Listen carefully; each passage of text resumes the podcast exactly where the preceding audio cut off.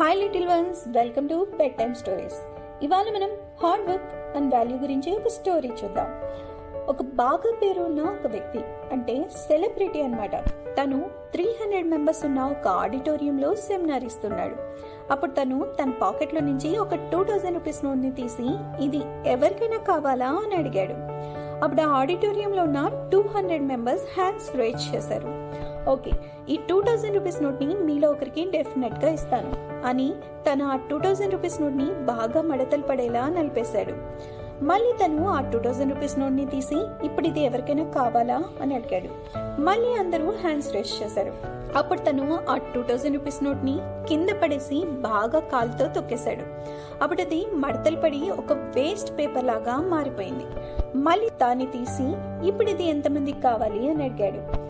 ఇప్పుడు కూడా అందరూ తమ హ్యాండ్స్ రేస్ చేశారు. అప్పుడు అతడు అక్కడున్న వాళ్ళతో ఇలా చెప్పాడు. డియర్ ఫ్రెండ్స్ మీరంతా ఇప్పటి వరకు ఒక మంచి లెసన్ నేర్చుకున్నారు. ఇప్పటి వరకు నేను ఈ టూ థౌజండ్ రూపీస్ నోట్ని ఏం చేసినా కూడా మీరు ఇంకా కావాలి అంటున్నారు. ఎందుకంటే నేను ఏం చేసినా కూడా ఈ two thousand rupees note value మాత్రం తగ్గలేదు. ఇది ఇప్పటి వరకు టూ థౌజండ్ రూపీసే అలాగే మన లైఫ్లో కూడా చాలా సిచ్యువేషన్స్లో మనం తీసుకున్న డెసిషన్స్ వల్ల ఫెయిల్యూర్స్ అనేవి వస్తూ ఉంటాయి.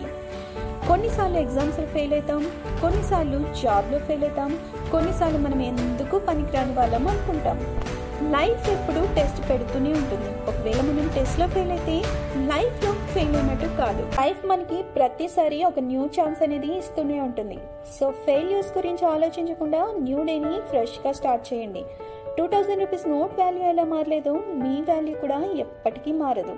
సక్సెస్ వచ్చేంత వరకు ట్రై చేస్తూనే ఉండండి. సో లిటిల్ వన్స్ ఇది ఇవాళ బెడ్ టైమ్ స్టోరీ. మళ్ళీ మరొక న్యూ స్టోరీతో మళ్ళీ కలుద్దాం. Until then take care good night bye